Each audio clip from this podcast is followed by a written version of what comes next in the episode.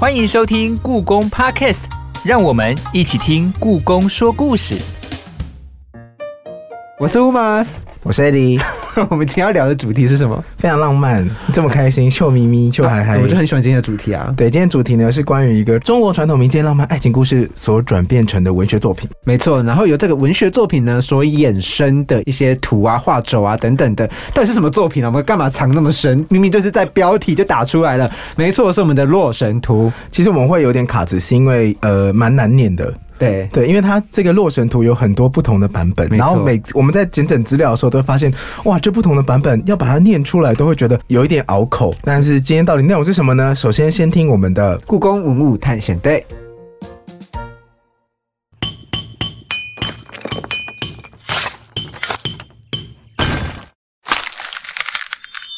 故宫文物探险队。古时候。有位旅人途经洛水，偶遇洛神，他借江流传情，以玉佩为邀约。伊人有情，手指向流水，以之为期许。刚刚的情景，相传发生在曹魏时期。曹植经过洛水，在河流旁遇见洛神密妃，他们互传情愫。却又因人神相隔，不得已而结束。曹植感慨失落的爱情，而写下感伤诗句，后世称《洛神赋》。历朝画家也常以此为题材创作《洛神图》。故宫典藏的清丁官鹏摹顾恺之《洛神图》，就是乾隆时期重要的画作。丁官鹏任职于乾隆画院，他的山水画工整细致。更从郎世宁学画，深受西方绘画技巧影响。当我们观赏丁关鹏的《蘑菇恺之洛神图》时，不仅能看到凄美的爱情，也能亲至艺术的成就。听完刚刚的故宫文物探险队呢，马上来介绍今天的节目嘉宾，他是来自故宫的书画文献处郑淑芳助理研究员，欢迎老师，欢迎淑芳老师。嗨，大家好，老师好。哎，今天我们的主题啊是我们的情人节专题，虽然情人节可能过了一阵子了，情人专属的浪漫气划啊，情人专属的浪漫气划。所以呢，我们今天邀请到我们的老师呢，要来跟我们聊聊，就是古代我是觉得非常唯美浪漫的爱情故事，也是在书画文献处里面呢非常好的一张图。它是来自于很经典的一个文学爱情作品，应该可以这么说吧，就是来自于《洛神赋》。首先，想要请老师来介绍一下《洛神赋》是什么呢？《洛神赋》原名《感贞赋》。关于《感贞赋》的创作缘由呢，历代经常听到的说法有四种。嗯，第一种是《感贞赋》是曹植为了曹丕的文昭贞皇后所做的爱情诗篇。哦。第二种说法是说呢，这个曹植被封为卷城王，封地卷城的卷字呢，跟展感征赋的征字呢，两字相通，所以感征赋呢，实际上是反映了曹植对自己处境的感伤。哦，第三种呢，是在中国文学史上呢，经常用香草美人的典故表示高洁的人格和忠君爱国的思想。曹植以洛神祭新君王呢。表达自己忠于君主的心念。嗯，第四个说法是说，洛神呃人物的原型是曹植的妻子崔氏。那以上四种说法呢？以第一种说法博得最多世人的认同，是就是以情诗的这个成分比较多的解读，是世人们比较喜爱。这四种里面最浪漫的一种，最浪漫的一种，因为大家可能不太想要听什么感觉，或者是说被被爱国爱国对当官的故事。嗯，没错没错，还是浪漫故事，通常还是比较吸引人去做关注。谈恋爱的故事，没错。那想要问一下老师，为什么这样子的题材啊，就是以洛神赋这样的艺术题材，为什么？可以这么受到后人所喜爱呢？就像我们刚刚刚提到的《洛神赋》这部不朽的文学巨作呢，它背后其实隐藏着一段无法见光的叔嫂恋。黄初元年，也就是西元两百二十年的时候呢，自曹丕即位后，曹植便感受到他的生命受到威胁。隔年呢，真命又被曹丕给赐死，曹植也被废除到鄄城。到了曹丕那个即位的第三年，也就是黄初三年，西元二百二十二年，曹植到洛阳见他的哥哥曹丕。在返回封地的时候，途经洛水，恍惚之间，他突然看到甄宓凌波御风而来。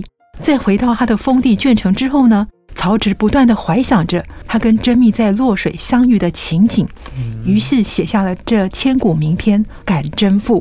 那魏明帝曹睿为了避母亲的名讳，于是将《感甄赋》改名为《洛神赋》。但是世人多认为，《感甄赋》之所以被改名为《洛神赋》，是因为牵涉到曹植跟魏明帝母亲甄宓之间的感情。《洛神赋》它是描写人神之间的爱恋，因为人神有别。到最后相爱不得相守。我们知道，这个爱情呢是文学艺术更久的母题。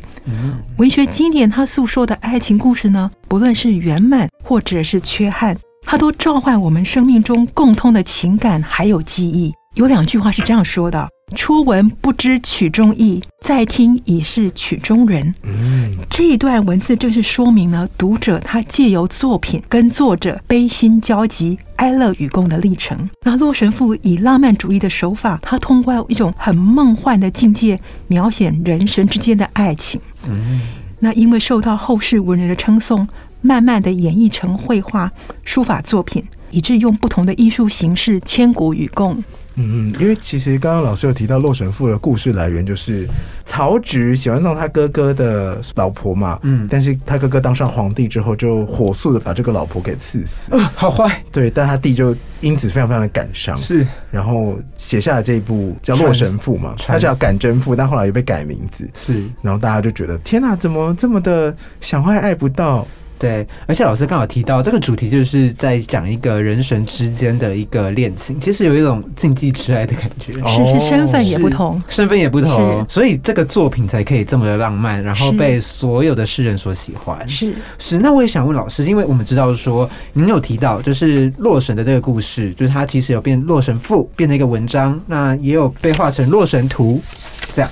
然后在故宫博物院里面呢，就典藏了三件跟《洛神图》有关的一些作品，有三哪三件呢？有晋顾恺之的《洛神图册》，那有原魏九鼎的《洛神图轴》，以及清丁官鹏的《摹顾恺之的洛神图》。那在这三张图里面呢，我们刚好跟老师稍微聊到，所以它是属于叙事画。叙事画是一种视觉记录，它把事件发生的经过呢，用图像的方式描绘下来，所以又被称作故事画。叙事画它所呈现的故事。呢，是指在时间的流动中发生一起或多起事件，导致特定人物或状态的改变，因此叙事化具有时间性。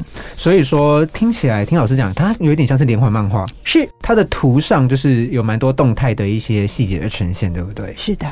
OK，那我们等一下可能会再请老师帮我们针对这一部分呢，再做更详细的说明跟介绍。那这里也想问，像我刚刚说的那三张图啊，就是不管是呃晋顾改之的，或者是魏九鼎，甚至清代的丁关鹏的这三张作品啊，他们都算是经典作品嘛？为什么他们这么受到后人所重视呢？叙事画，它当然就是结合文学名著，嗯，跟视觉艺术。那这个达到一种艺术的境界，没错。那除此之外，它有通俗性，它讲的是爱情，很容易引起世人的共鸣。嗯，对。再就是说，这三件艺术作品其实它呈现了三种不同的装裱形式哦。嗯，刚有提到说叙事化，它有时间性。嗯。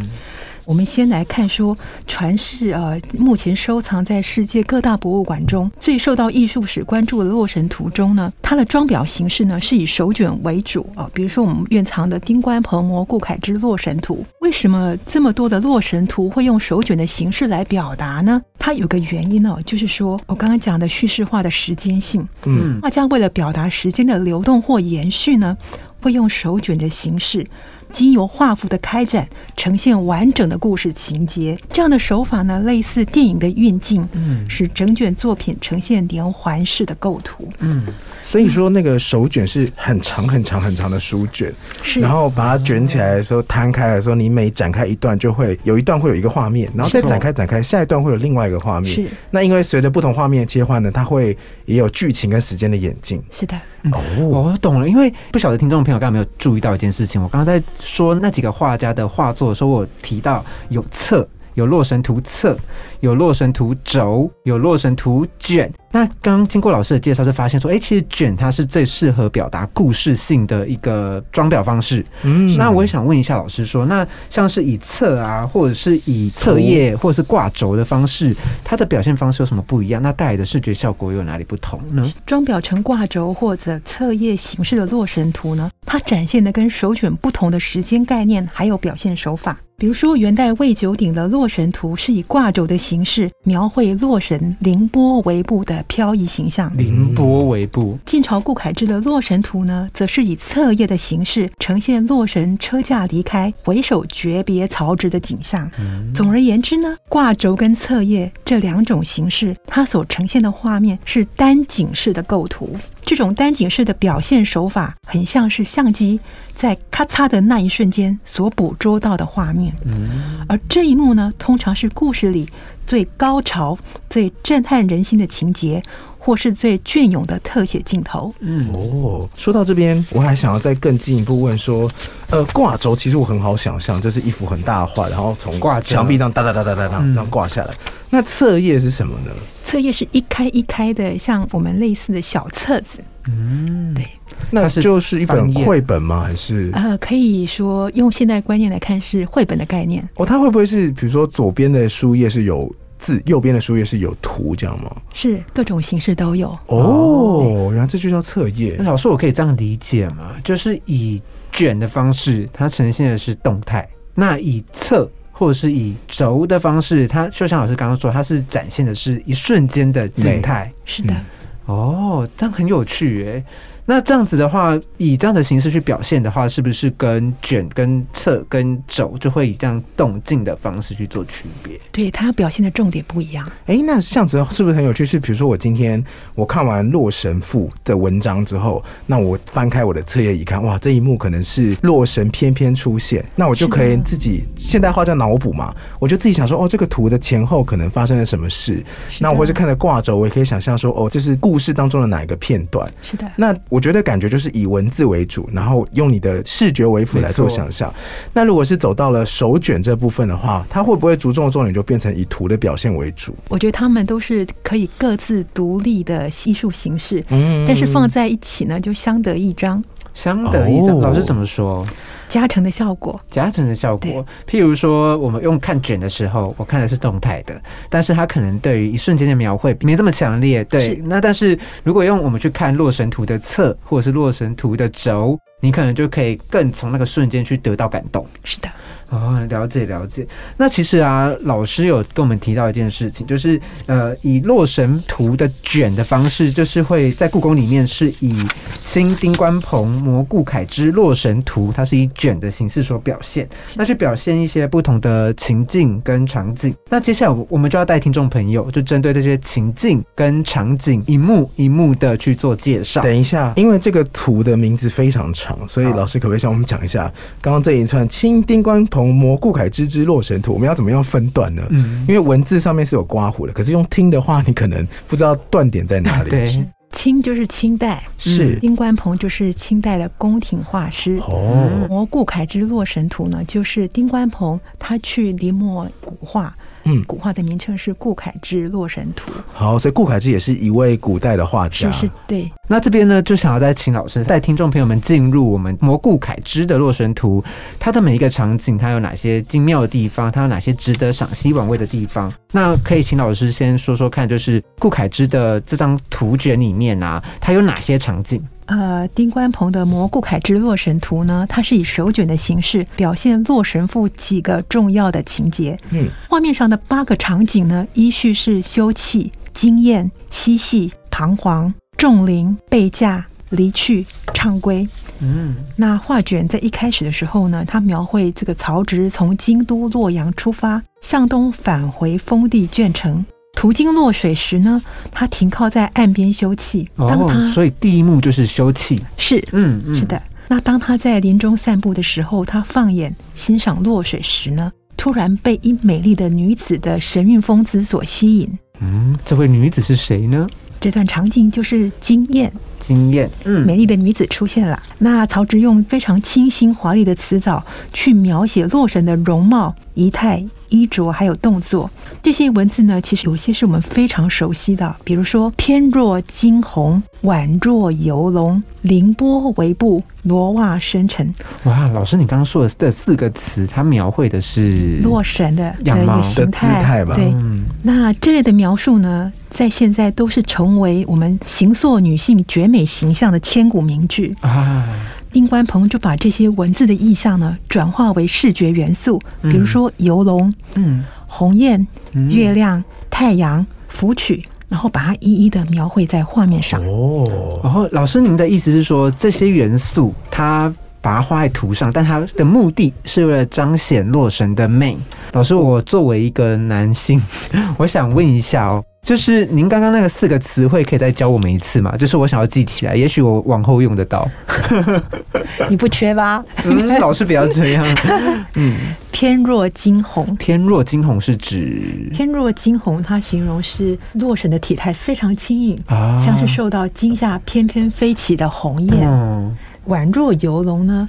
它形容洛神柔曲的身形，像腾空嬉戏的游龙，筋很软。我觉得凌波尾部听起来有点像是在形容说轻功很好，上班不会迟到。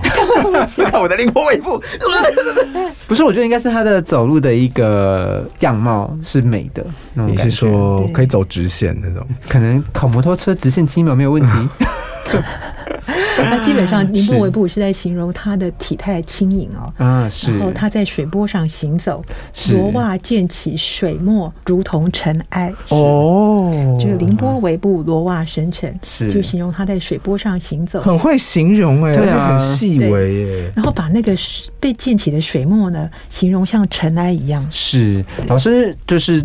他这几个形容，您觉得如何呢？就是作为一个，就是来看这幅图，你看到这几个形容，你感觉的如何？我觉得他把那种文字给意象化，嗯，让我们对那种很抽象的美有一个比较可以理解的一个方式。是，嗯，而且他选的字都很美，选的字都然后很有很有生命力，像鸿雁飞起，他用“金”这个字，你就会觉得啪就飞起来了。没错。那我们刚刚老师在介绍这个一幕一幕的叙事画图的时候呢，讲了休憩，讲了经验。那接下来老师会继续再跟我们讲嬉戏。是的，这个嬉戏的画面中呢，他描写洛神在岸边还有水中嬉戏的景象。是，但是接着呢，这个画面跳过洛神赋的一个关键情节，就是赠物定情。嗯，他直接跳到剧情的一个转泪点，彷徨。嗯，我们说到这个曹植，他面对这个他心爱的女神啊，他心中充满真挚的爱恋。是，但是。在得到这个女神的回应之后呢，他又开始担心，嗯，担心他会受到女神的欺骗，嗯，因此就开始患得患失哦。啊，这个是每个。就是快谈恋爱的人都会有的心情，是的，是的。哦，说真的是我吗？是是是，他 真的喜欢我吗？他这个回答是 yes。你知道这个他的已读我是说好吗？曹植可能拿一朵小花，他喜欢我，他不喜欢我，他喜欢我，他不喜欢我，哇，就彷徨。这样的概念。对，所以他的内心真实的情谊呢，起了矛盾哦。是。那开始有了彷徨犹豫的心思。嗯。这个洛神呢，感受到他的心思的转变。于是也开始徘徊不前，嗯，欲飞还流，欲飞还流，就是好像要离开，可是还是留下来，犹豫了。那在此时呢，这个画面出现，众神灵呼朋引伴聚集而来，但是在热闹的时候，突然在顷刻间，所有的活动都戛然停止。是。风神呢，停止风的吹动，嗯，水神也静止了江波的浮动，嗯，河神击鼓，女娲清唱。众神灵开始要为洛神的离去预做准备。嗯，洛神的离去预做准备这一句，这个在这个场景里面怎么说呢？是呃，洛神已经下定决心要跟曹子一起离开了，还是众神灵呼唤他离开？火车要开喽！众神来永促他离开，那就是火车要开喽，就是要他跟曹植离开的意思。应该是曹植在犹豫说，到底女神是不是骗我的时候，然后女神就是他本来也很犹豫，可是因为他的伙伴们就跟他说回家喽，对，所以他们就起飞。我的理解是什么，你知道吗？众灵这一幕啊，就是来了一堆电灯泡。你知道吗？就是他们两个就是欲语还休，然后还在就是眉目传情，还在伙伴诉说情谊的时候，朋友朋友就来说：“哎，我马怎么在这边？哎，还不走啊？走要到了！哎哎，几点了？这是电灯泡哎！可是没有没有，可是老师刚才在描绘那个场景的时候，其实我觉得蛮美的，是很美很美的一个场景。只是说我们用我们现在人的理解，大概就是 这样子的感觉。而且刚刚老师讲那一段，其实风神停止风的吹动，然后江波的浮动，就会有一种万物静止，然后聚焦在这边的感觉。他就在动态中带着静态的美。是，我觉得曹植的这个文笔是真的是好浪漫哦。是是，好，老师，我们继续下一幕。嗯，接着的画面就进入到情节的最高潮，离去。那画面呢，描绘文鱼涌簇车驾。然后有六条龙载着洛神缓缓离去。但是洛神呢，回望曹植，朱唇微起，他缓缓的诉说男女交往的纲常礼法。是他哀怨的说：“人神有别，彼此虽然都处在青春盛年，但却无法如愿以偿。”说着说着呢，他便举起罗袖掩面而泣，止不住泪水连连，沾湿了衣襟，哀悼两人美好的相会将永成绝响，哀痛今日一别，天各一方。他没有示爱的信物呢，来表达他内心的爱慕。于是把江南的玉环送给了我。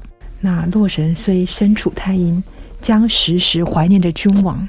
嗯，这段就是洛神跟曹植的诀别。天哪，这一幕也太太难过了吧！曹植在写这个赋的时候，把洛神要离去的举止，跟他的眉目，他的一些情感情绪，我觉得他都是很很会写特写镜头的。因为刚老师有说朱唇围棋嘛，就是他好像欲语还休，要讲又又不知道讲什么的时候，然后又说虽然彼此都处在青春盛年，但我想说。如果跟神谈恋爱，可能有一点不划算啊。对啊，因为神不会老。对。可是我会觉得，哦，他其实曹植在写这个《洛神赋》的时候，其实如果你把它套用在现代的影像的话，他是跟一个回忆谈恋爱吗？妹子，嗯，回忆就是一个过去的影像啊。那因为离开之后，它其实永远不会变，但是你你的时间其实一直在推进。没错，而且它分镜分的非常的美，是非非常的好。刚刚讲完了洛神离去这个场景，接下来还有最后一个场景了。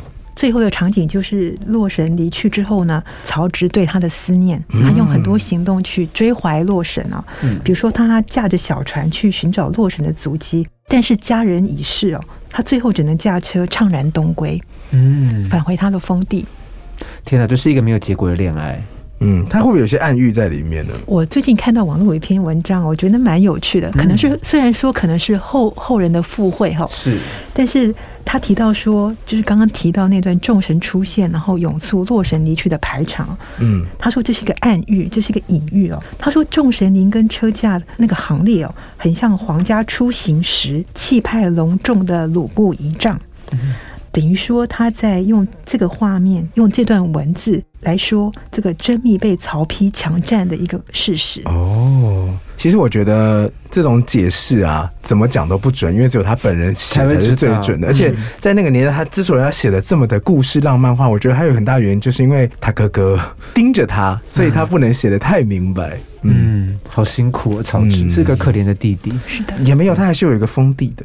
对对对，他还是过得很好，是个可怜有钱的弟弟。对，还是还可以创作出这么浪漫的诗句。是没错。对，那所以我们要看这个清丁关鹏他的作品的时候，我们要从什么样的角度来去赏析？可不可以请老师帮我们介绍一下呢？清丁关鹏的《洛神图》哦，跟其他传世《洛神图》的版本呢，最大的不同在于它融入西方绘画的技法。那我们知道，在明清这个时候呢，随着西洋传教士东来呢，欧洲的艺术也来到了中国，清宫成为中西交流的界面。我们知道，这个丁官鹏是清代的宫廷画师，在清宫的档案中呢，记载着他在乾隆时期跟着西洋传教士囊世宁有数次合作的记录，说明他受到囊世宁的影响，向囊世宁学习的一个师承关系。他的作品也因此呈现中西合璧的特色。在《洛神图》中呢，丁官鹏采西洋的光影法表现人物的脸部，他以柔和的平光，还有匀称的晕染，强调肌肤的质感，还有明暗效果。在空间方面呢，呈现空间的微景深；在景物方面呢，他掌握物象的立体感。总结来说呢，这件作品不仅是叙事化的名品。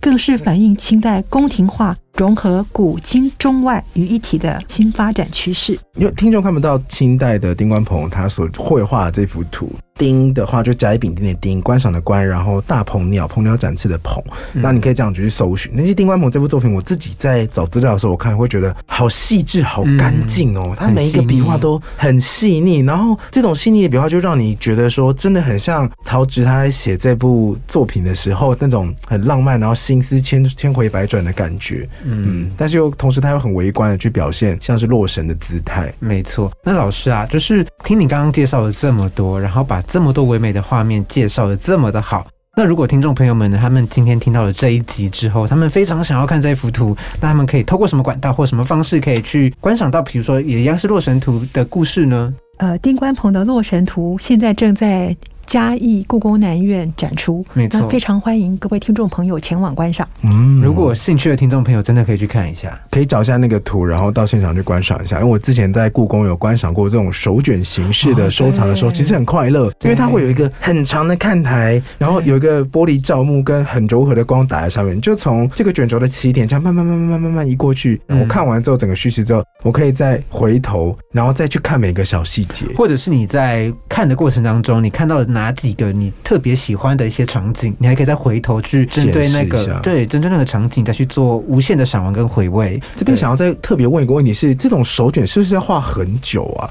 是的，因为它每一个细节都让我觉得说，它连这边都有顾到，那它一定是很厉害，精雕细琢到不行。是的，它需要花比较长的时间，嗯，然后去做构图的经营。嗯，哦，天哪，这个作品呢，就非常推荐各位听众朋友们呢，都可以去看看。节目进行到这边，我们最后还有个小单元，就是利用声音让你回想这一整集的重点，请听故宫的声音。听故宫的声音。今天的声音关键字是卷。古人以《洛神赋》为文本，描绘《洛神图》，展现连续式的构图，并将长长的画布卷起，以手卷的方式收藏。当你展开画作时，就能随着画面的推进体验故事。不妨想象，这是专属古人的漫画书、绘本，也是他们流传下来的重要娱乐以及文化资产哦。刚刚听故宫的声音呢，今天的关键字其实就是跟卷轴打开的声音有关。最后呢，还想跟老师再小小聊一下这个关于卷轴怎么看的小技巧。对啊，卷轴这么长，嗯，对我们不是每个人都像故宫有这么长的桌子。没错。哦，我刚刚有提到，其实手卷的形式很像是一个连环图。没错，我们现在所说的漫画或那种连环图，但是它以手卷的那种形式来装裱。那通常来说，它是在开合之间。然后欣赏作品，是开合之间，老师的意思是说，他慢慢的就是。看了一部分，那他可以再慢慢收另一边，然后再继续的摊开另一边，这样子。是哦，就是左边开了一些，然后右边就要合起来一些。然后那个动作就有点像是收合、收合、收合的感觉，然后就可以看到那个图的后半部接下来的每个细节，就你会有一种期待感，然后也可以解决你桌子不够大的问题。不愧是帝王般的享受。今天非常感谢老师来跟我们分享关于《洛神图》这么多神秘的小故事。没错，那对于这集的节目。呢，各位听众朋友，如果有任何问题，或者是有什么有关于《洛神图》《洛神赋》的故事呢，想要了解更多，或者想要知道更多的细节，也可以在 Apple Podcast 留言区，或者是国立故宫博物院的粉丝专业留言给我们知道哦。好，也欢迎你到任何听到 Podcast 的平台收听、订阅，还有推广给任何想认识故宫的朋友们。没错，那我们今天节目呢就要到这边告一段落啦。我是 AD，我是 Umas，我是郑淑芳，拜拜拜拜。